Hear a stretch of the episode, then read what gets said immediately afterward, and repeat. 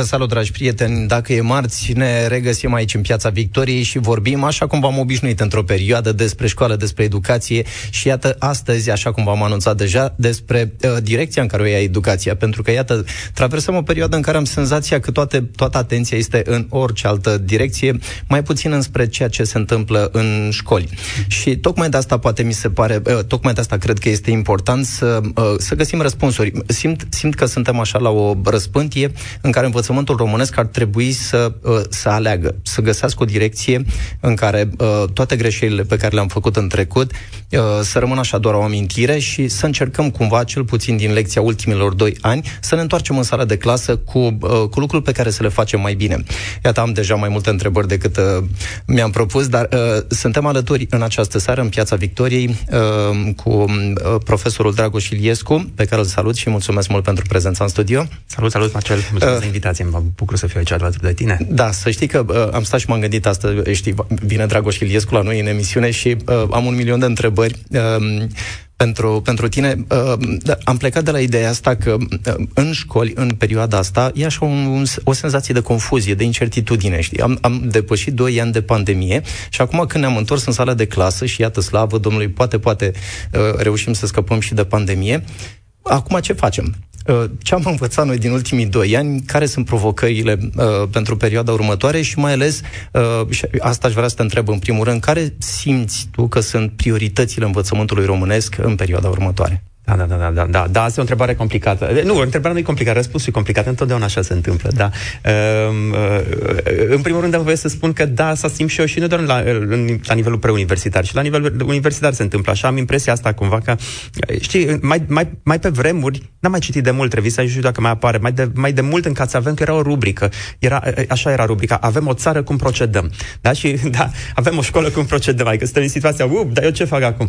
Uh, da, și ăsta e un sentiment pe care l-am nu doar în zona preuniversitară, ci și în universitară, adică toată lumea e cumva noucă.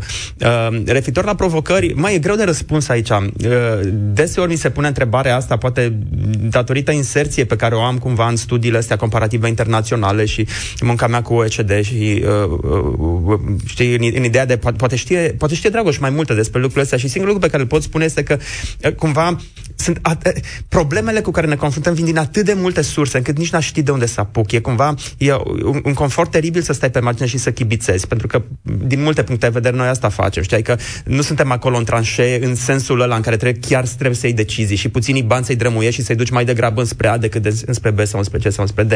Dar de principiu, dacă vezi care sunt sursele din care vine neperformanță în sistem, ca, ca sistemic în sensul ăsta, sau mai degrabă uh, la fiecare elev în parte sau fiecare școală în parte, sunt, sunt variabile care țin de le iau la, complet la întâmplare. Sunt anumite variabile care țin de profesori, da? De cum sunt ei pregătiți și de deprinderile pe care le au și competențele pe care le au și entuziasmul pe care le au și valorile pe care le au și așa mai departe. Sunt variabile care țin de părinți, de, de managementul așteptărilor lor și de, de uh, tipul de presiune pe care o pun pe elevi și de felul în care susțin învățarea. Uh, sunt pro, uh, probleme care țin de elevi Uh, de, de, de dispoziția lor pentru a face efort, dorințele pe care le au și așa mai departe. Deci toți acești trei participanți la actul educațional uh, uh, concură, sigur, teoretic și la succes, dar și la eșecul pe care îl avem. Și apoi sunt probleme sistemice care țin de programă și care țin de uh, uh, banii pe care îi arunci spre sistem. Uh, și uh, uh, anvelopa asta socială cumva, în care e învelișul ăsta, în care da, uh, uh, societatea românească cu, cu eroii ei și miturile și uh, atât de multe probleme și tot ce pot vedea când, când băgăm toate toate aceste variabile în, în ecuații de predic, modele de predicție, da, în ecuații de regresie, de exemplu,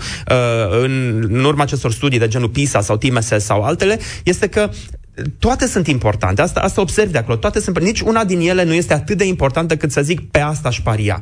Da? Deci, uite, ăsta e pariul meu. Pe asta aș pune uh, uh, uh, puținii bani pe care, au, pe care am pentru a rezolva. Bun, deci acestea fiind spuse, da, deci asta era așa un fel de preambul. Sunt atât de multe probleme cât nici n-aș ști de unde să încep. Acestea fiind spuse totuși la nivel sistemic, aș zice, la nivelul întregului sistem, uh, cea mai mare problemă, cred eu, cu care se confruntă România la momentul ăsta, cel puțin în zona de educație, este, a, dar poate e, e greșit spus cel puțin în zona de educație, e pur și simplu sărăcia endemică. E problema fundamentală a României, da?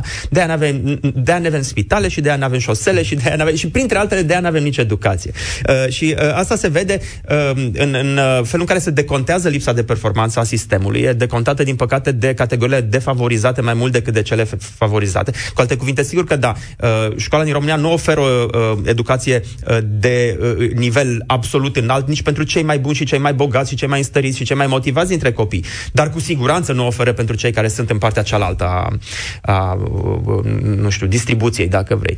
Uh, și asta, se, asta e un, uh, un indicator al faptului că nu ai destui bani pentru a susține acolo unde chiar trebuie neapărat să susține. Da, uite, apropo de bani, să știi că noi aici în Piața Victoria am discutat foarte mult în, în nu știu, ultimele 5-6 luni despre ce a însemnat școala online și digitalizarea, pentru că, iată, digitalizarea este și rămâne o provocare pentru sistemul nostru de învățămământ.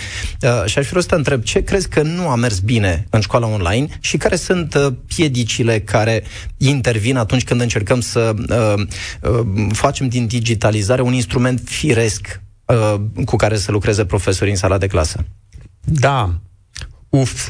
Uh, sunt mai multe lucruri care n-au funcționat uh, uh, așa cum ne-am fi așteptat. Acum, uitându-te în urmă, dându-i omului mintea cea de pe urmă, nu? Uh, uitându-te în urmă, zice, uh, m-a surprins uh, uh, accentul foarte puternic pus de Uh, decidenți și nu doar, și de ONG-uri și uh, în cel puțin primul, dacă nu primul și jumate an de pandemie, deci aproape în toată perioada asta pe hardware mai degrabă decât pe software și pe comportamentul profesorului. Adică uh, au fost bani deloc puțin care s-au dus în zona asta de digitalizare, dar ei au fost mai degrabă duși înspre, uh, înspre realitatea fizică. Da? Așa cum banii uh, pentru școli se duc în uh, mobilă și clădiri, ca și cum Ministerul Educației ar fi de fapt uh, cel mai mare agent imobiliar, nu? Adică hai să ne ocupăm să fie școlile calme și nu zic că n-ar trebui să fie, evident, școlile uh, mobilate și, uh, uh, mă rog, tencuite și cu acoperiș și cu wc înăuntru, nu în curte și așa mai departe. Adică nu, nu zic că n-ar trebui să facem asta, dar dacă principala ta atenție se duce acolo, asta arată un anumit tip de mindset, da? Și exact asta s-a întâmplat și în digitalizare. Adică hai să dăm tablete, hai să dăm laptop hai să dotăm, hai să dotăm cu table deștepte, da?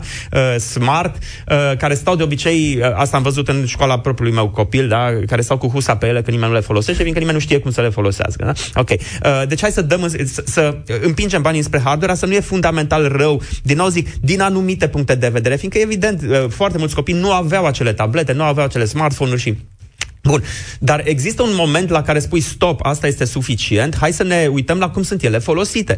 Uh, fiindcă, până la urmă, uh, impactul în educație, impactul în, în achievement, da, în, în uh, creșterea competențelor elevilor vine doar marginal din hardware, doar marginal vine din zona aia. E, asta e doar un instrument prin care faci educație. Categoric. Deci, la un moment dat, trebuie să te oprești să spui, bine, bine, dar cum facem acum educație? Da? da? Și a, a, aici am văzut extrem de puțin accent. Da?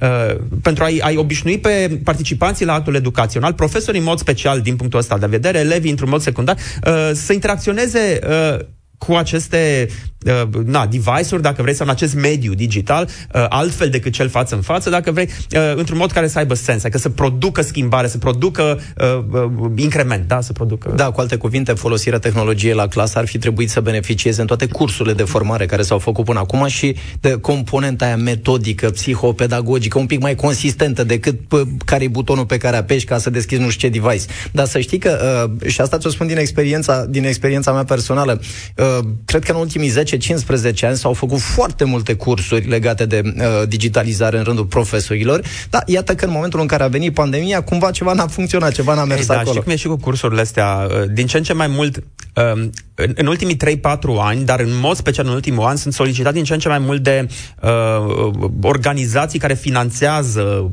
Uh, schimbări în educație, da? cursuri, de exemplu, da? printre altele, uh, pentru a face evaluări de impact. Evaluarea de impact pentru orice proiect e critică, de gen, de, de, de obicei în România nu prea se fac astfel de lucruri, da? în mod special în proiectele educaționale.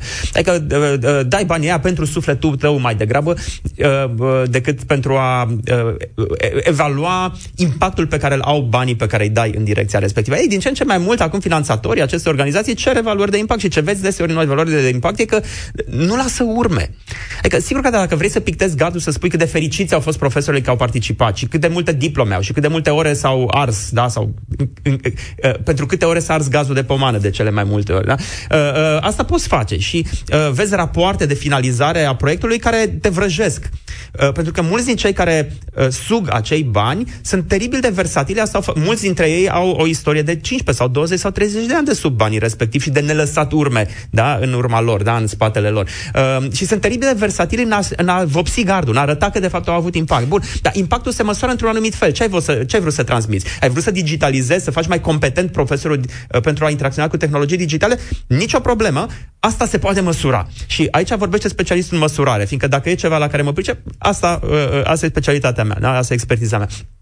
Uh, uh, deci în evaluările de impact, evident, ai, ai o măsurare before, ai o măsurare uh, ulterioară, uh, ai, un, ai un model mental, un change model, da? un model despre cum se produce schimbarea respectivă și măsori pașii acelui proces de schimbare, uh, se poate măsura și ce observăm cu stupoare acum este că aproape niciunul din... Eu am fost implicat în evaluarea cel puțin a 8-9 programe de genul ăsta, aproape niciunul din ele nu a produs schimbare. Da? Deci bani aruncați pe, pe fereastră.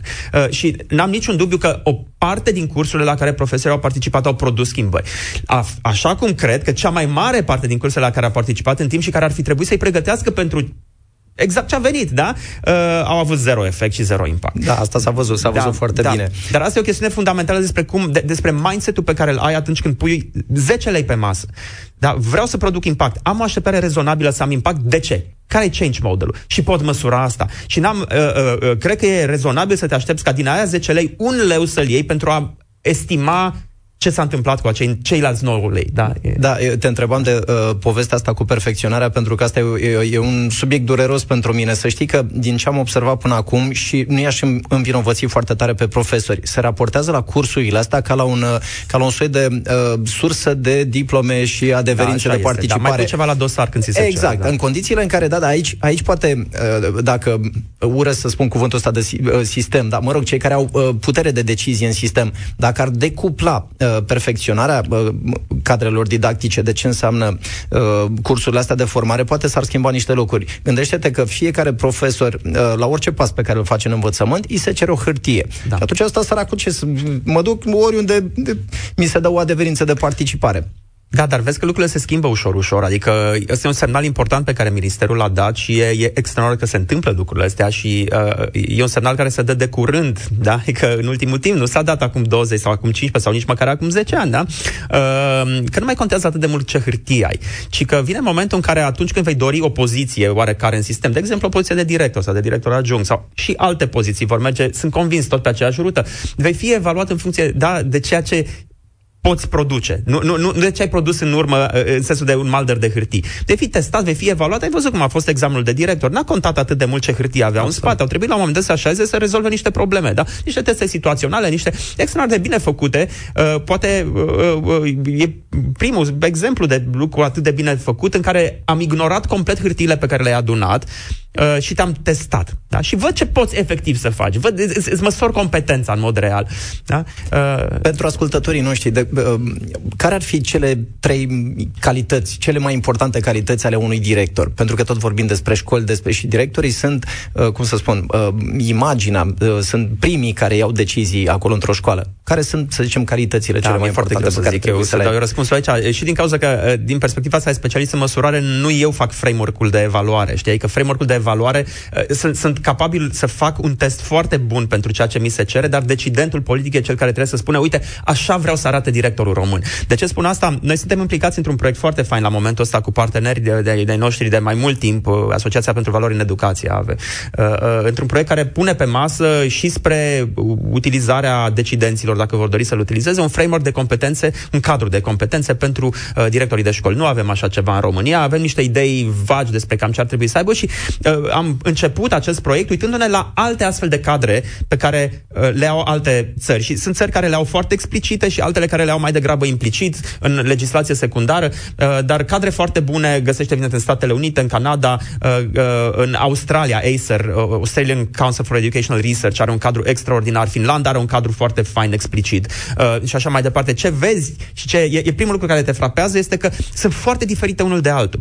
De ce? Fiindcă ele sunt, evident, împinse înainte de un model mental pe care politicul îl are și îl bonifică cumva. Adică cum vreau eu să arate acești oameni? În mod special în România pentru uh, provocările pe care le are sistemul din România și școlile din România și poate chiar și acolo o să am diferențiere, fiindcă o școală săracă din, din zona uh, uh, rurală, uh, din, uh, care, care are mai degrabă copii din categorii defavorizate, are cu totul și cu totul alte provocări și directorul trebuie să răspundă la cele alte provocări decât are o școală puternică, bogată din miezul Bucureștiului, da, de lângă Cismigiu, să zicem. Deci, să știi, surprinzător, da. am, am uh, cunoscut directori în, în școli și... din mediul rural absolut senzaționali, care au reușit să facă poate ce n-am, ce n-am văzut eu aici în, în da, buricul da, târgului. Da, am văzut și eu asta, nu? Uh, it's too good to be true, nu? Ca să zic așa. Exact. Uite, vezi, și am făcut referirea la o astfel de școală unde au făcut lucruri grozave. Da, um, um, uh, bun, dar uh, acestea fiind spuse, uh, tu, tu mă întrebi acum să zic ce cred eu că ar trebui să aibă. Mi-e foarte greu să spun, e o problemă fundamentală a, a, a, a doctoratul meu în psihologie, psihologia muncii industriale și organizaționale. Am muncit atât de mulți ani în zona asta de consultanță în management și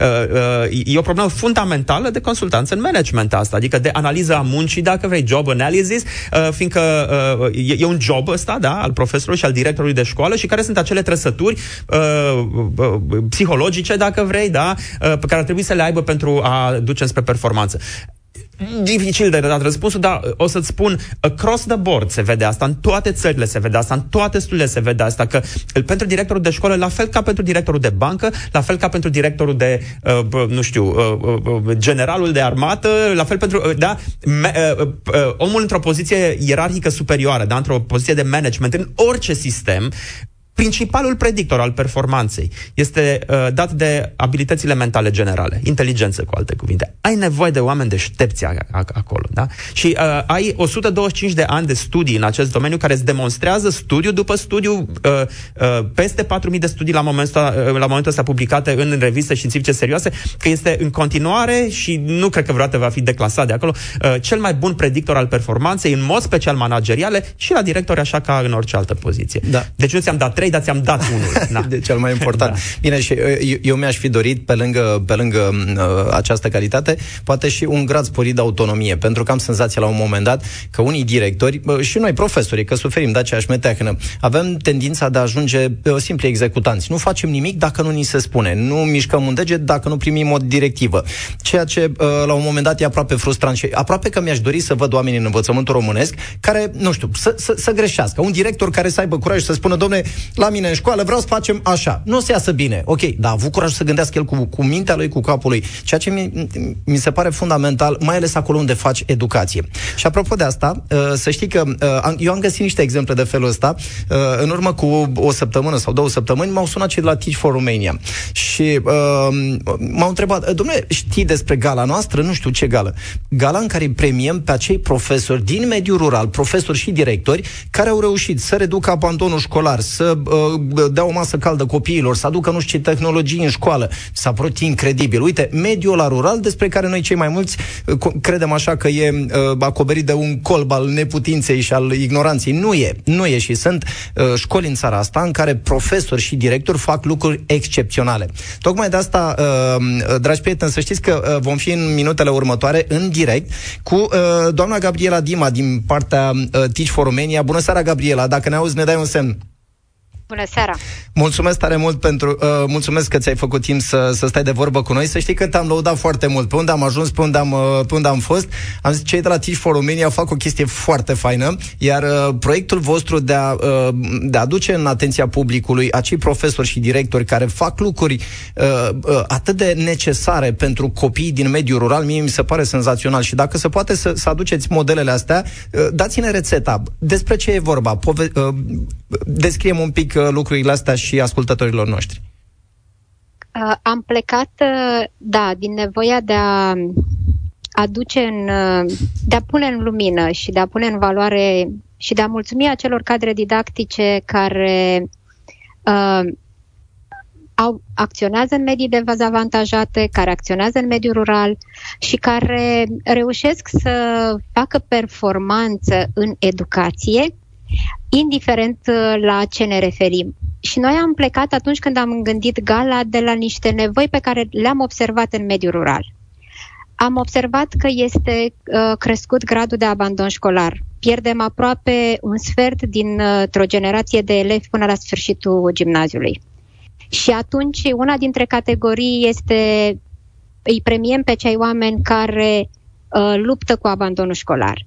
Apoi vedem că din perspectiva academică numărul elevilor care nu reușesc să ia minim 5 la evaluarea națională este dublu în mediul rural față de urban.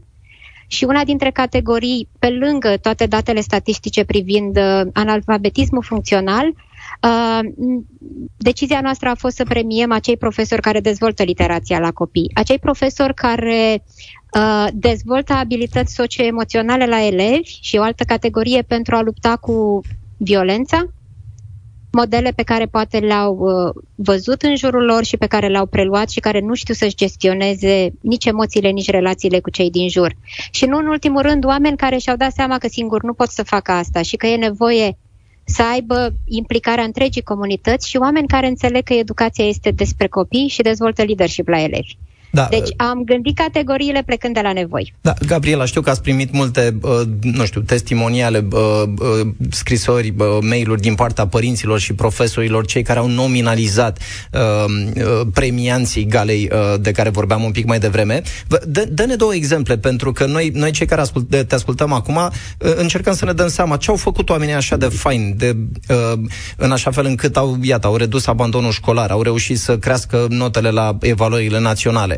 Două cazuri care te-au impresionat în mod, speci- în, în mod special. Uh, noi am și documentat pe teren finaliștii, câte trei la fiecare categorie. Eu personal am mers în cinci școli. Dincolo de ce m-a impresionat în primul rând au fost poveștile de viață care, provocările care au fost transformate în oportunități.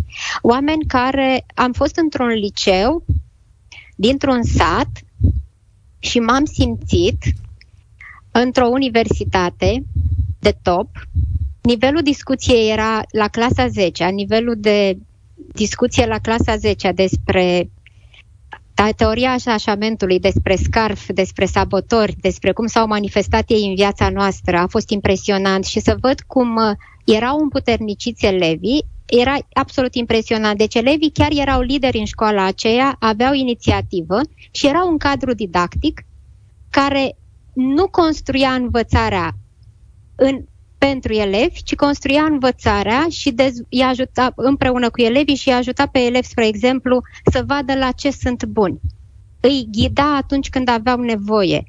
Uh, le punea la dispoziție oportunități ca ei să se dezvolte. Și am văzut un astfel de exemplu. Uh, sau uh, un profesor, un învățător care preda la granița cu Ucraina, uh, um, într-un uh, fost pichet militar locuiau 9 sau 10 familii și care trăiau în niște condiții, prima dată când am mers acolo, greu de exprimat, copii care nu aveau nici măcar o masă la care să-și facă lecțiile și care a transformat acel pichet militar și care face uh, activități în weekend, dar face activități în fiecare seară pentru copii și aduce invitați, astfel încât acei copii să nu doar să participe la școală, dar să rămână cât mai aproape de educație și în acest context și de alte orori care se întâmplă. Incredibil. Că mi-ai cerut două exemple. Da. Mă bucur tare mult că ne dai exemplele astea, pentru că mi-aș dori să fie cât mai multe în așa fel încât... Uite, uite așa se schimbă învățământul ăsta al nostru, știi, cu oameni de ăștia și cu cât suntem mai mulți, cu cât vom ajunge în punctul în care uh, suntem așa o masă critică, atunci cred că lucrurile se vor schimba. Spune-ne, te rugăm, despre uh, gala pe care o organizați. Spuneam că avem uh, pe fiecare categorie trei finaliști, sunt cinci categorii, deci 5, 15 finaliști, câștigătorii. Îi vom afla joi, începând cu ora 17, în cadrul unui eveniment pe care îl organizăm la Palatul Culturii din Iași, eveniment care va putea fi urmărit uh, live pe Facebook, pe pagina Teach for Romania, uh, și rând pe rând vom dezvălui câștigătorii celor cinci categorii Uh, abia aștept să-i cunoașteți. De fapt, aștept, abia aștept să cunoașteți poveștile tuturor finaliștilor pentru că sunt absolut impresionante. Am văzut câteva dintre ele și de asta te și întrebasem. E incredibil că, uh, iată, avem uh, astfel de oameni în învățământul românesc și poate că ar trebui să vorbim un pic mai, uh, mai mult despre ei ca exemple de bună practică. Gabriela, îți mulțumesc tare mult, așa că ne auzim zilele astea în legătură cu gala și cu premiera celor profesori extraordinari. Vă mulțumesc mult și vă țin pumnii. Uh, faceți o treabă excepțională la Teach for Romania. Mulțumim și noi.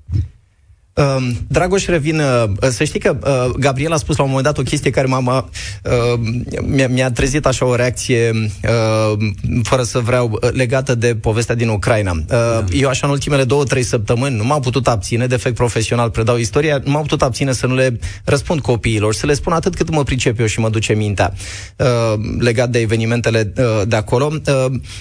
Uh, și simțeam nevoia să întreb pe cineva, e ok ce fac, e bine dacă fac asta, ar fi trebuit sau nu să fac? Că în definitiv, uh, nu știu, cineva ar putea spune, băi, ești profesor, vezi de lecțiile tale, nu te interesează pe tine ce se întâmplă în afara școlii, chiar dacă vine copilul cu niște ochi mari așa și spune, domn profesor, ajunge războiul la noi în țară?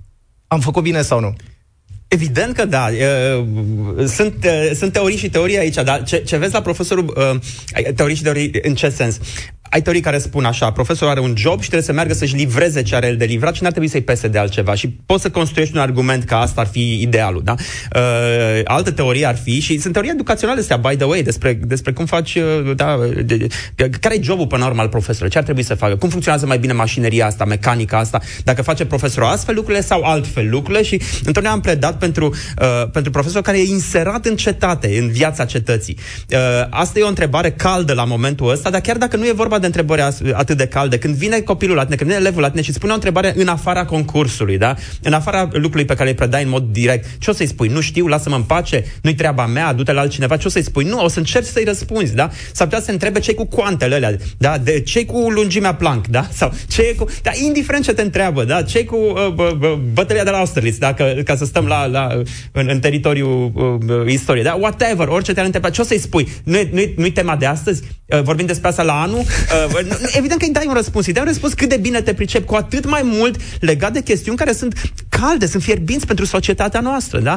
Adică uh, uh, ar putea să întrebe sunt o groază de alte probleme că sunt fierbinți, dar asta cu siguranță că e acum hot, hot, hot. Da. Și, deci e normal că le răspunzi. Eu am discuții de genul ăsta cu studenții în condiții în care nu predau istorie, n-am nicio treabă cu istoria Ucrainei, nu am... Da, uh, uh, predau cu totul și cu totul altceva și apar astfel de discuții și e normal să le răspunzi, e normal să, să din, văd o oportunitate aici, de fapt, să-i fac să gândească critic, uh, la cald, uh, da, adică discuțiile pe care le am eu, de exemplu, cu proprii mei studenți de, uh, referitor la situația asta, ține, țin, țin din multe puncte de vedere de fake news-urile care apar din ambele părți uh, implicate în uh, conflictul acesta, uh, uh, de cum gândim critic despre uh, aceste lucruri. De, da, adică e oportunitate, eu așa văd lucrurile mai degrabă. Asta, exact asta uh, am simțit și eu, că în momentul în care vine un copil și te întreabă întreabă, fără să-l uh, obligi cu note, cu teme, nu știu de care, cu, și vine și te întreabă el și de multe ori m-au întrebat în pauze.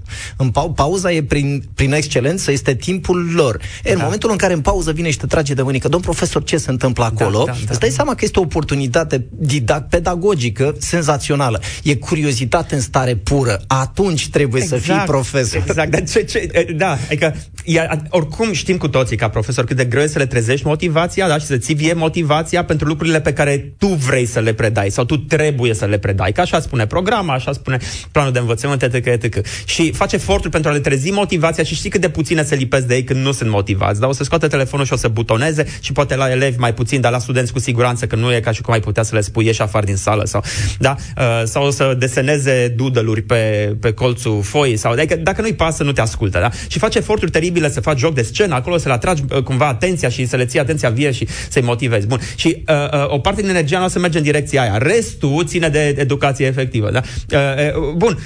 Ce-ar fi dacă uh, ar avea deja motivația trezită, da? Interesul treaz, da? Adică, asta e situația. Vine el și întreabă, hey, yeah, baby, da? Acum chiar pot să discut cu tine.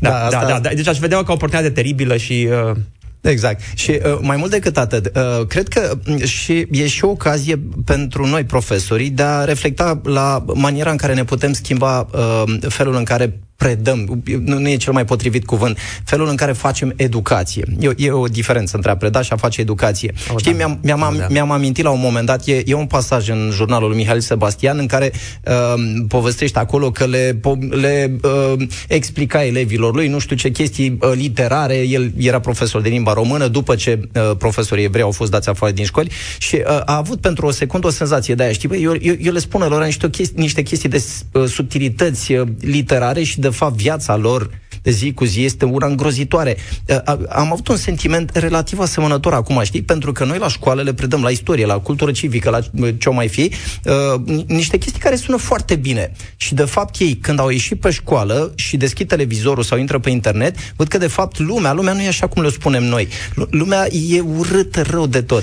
Și din cauza că uite ce simt în multe sisteme uh, occidentale, occidentale. Suntem parte din Occident, asta vedem din ce în ce mai mult. Acum, cu acest conflict de lângă noi, vedem de fapt că suntem. România e parte din Occident. România se comportă altfel decât s-ar fi comportat acum 20 de ani față de refugiați, se poziționează altfel de față de această criză. Nu, suntem parte din Occident. E, uh, din toate ororile pe care le vezi, asta e vestea bună, cred. Dar România chiar s-a schimbat în anii ăștia. Așa nenorocită cum e din multe puncte de vedere, e altfel. Da? Ok, bun. Uh, dar uh, Uh, uh, ce văd în multe sisteme de, uh, din vestul, uh, nu știu, vestul uh, uh, înstărit, să zic așa, da? spre care noi ne uităm aspirațional, vezi că trasează foarte explicit înțelesul lor despre, cum, despre ce produce sistemul de educație. Că ăsta e un lucru, foarte rar noi ne-am așezat și am spune, bune, am, cum am, am discutat lucrurile astea, am, am zis, hai să stăm jos și să discutăm, să spunem ce vrem să producem, cum arată absolventul de liceu da? care iese din școala românească. Și ce vezi în multe astfel de sisteme este că pe primul loc acolo este pusă capacitatea, dacă vrei, de, să zic, o cap- e o capacitate, alții zic că e o competență, e o capacitatea de a, de a fi cetățean activ. Da? Adică într-o democrație care e bazată, de fapt, pe participarea cetățenilor în toate aspectele ei, noi creăm cetățeni care sunt viabili în, într-un astfel de model de cetățenie activă și asta presupune, dincolo de aspectele tehnice, de a înțelege tehnologie, da, și fizică, și chimie, și biologie, și da, evident că sunt importante, că e o, e o societate bazată pe tehnologie, e o rețetă spre dezastru să nu înțelegi tehnologia care te înconjoară, deci e importantă fizica, chimia, biologia, toate lucrurile astea dincolo de ele, ai capacitatea de a înțelege ce se întâmplă tine și cu tine și cu na- națiunea ta și cu grupul tău de apartenență și cu societatea în ansamblu și cu... Da, ai, ai capacitatea a creăm astfel de lucruri. Uh, da, da, ne-am propus măcar să creăm astfel de lucruri și ce vezi în multe sisteme educaționale că e că atunci când fac modelul ăsta al absolventului, într-unul din primele două, trei locuri, sigur că tu ai mai multe liniuțe acolo, poate ai 10 liniuțe, dar în, inevitabil, poate pe primul loc sau pe unul din primele trei locuri vei avea această capacitate de cetățenie, cetățenie activă, da? Active citizenship. Uh, în România nu avem niciun fel de model explicit, da? dar cu atât mai mult nu avem cetățenia activă pusă acolo. Și a, cu atât mai mult asta e o oportunitate, pentru că atunci când vorbești despre războiul din Ucraina, nu vorbești vorbești de lucruri care sunt importante pentru noi. De, de, de ce e importantă democrația? Da? Uh, de ce e important să-ți aperi țara? Da? Adică eu sunt grozit de, de ideea asta de bizară că doar 20% din români sunt dispuși așa. O țară care nu e apărată, nu merită să existe. Uh, da, adică uh, are sens să discuți lucrurile astea cu ei, are uh, da, și, nu numai și, și atât să... de multe alte lucruri, da, despre, despre uh, umanitatea pe care România o arată acum față de, uh, de, de ucrainienii care fug de, de grozăviile războiului. Uh, e normal să arăți asta? E normal să dai din jumate, să dai jumate din puținul pe care l-ai tu? E, da, e normal, dar, dar e o discuție care merită purtată.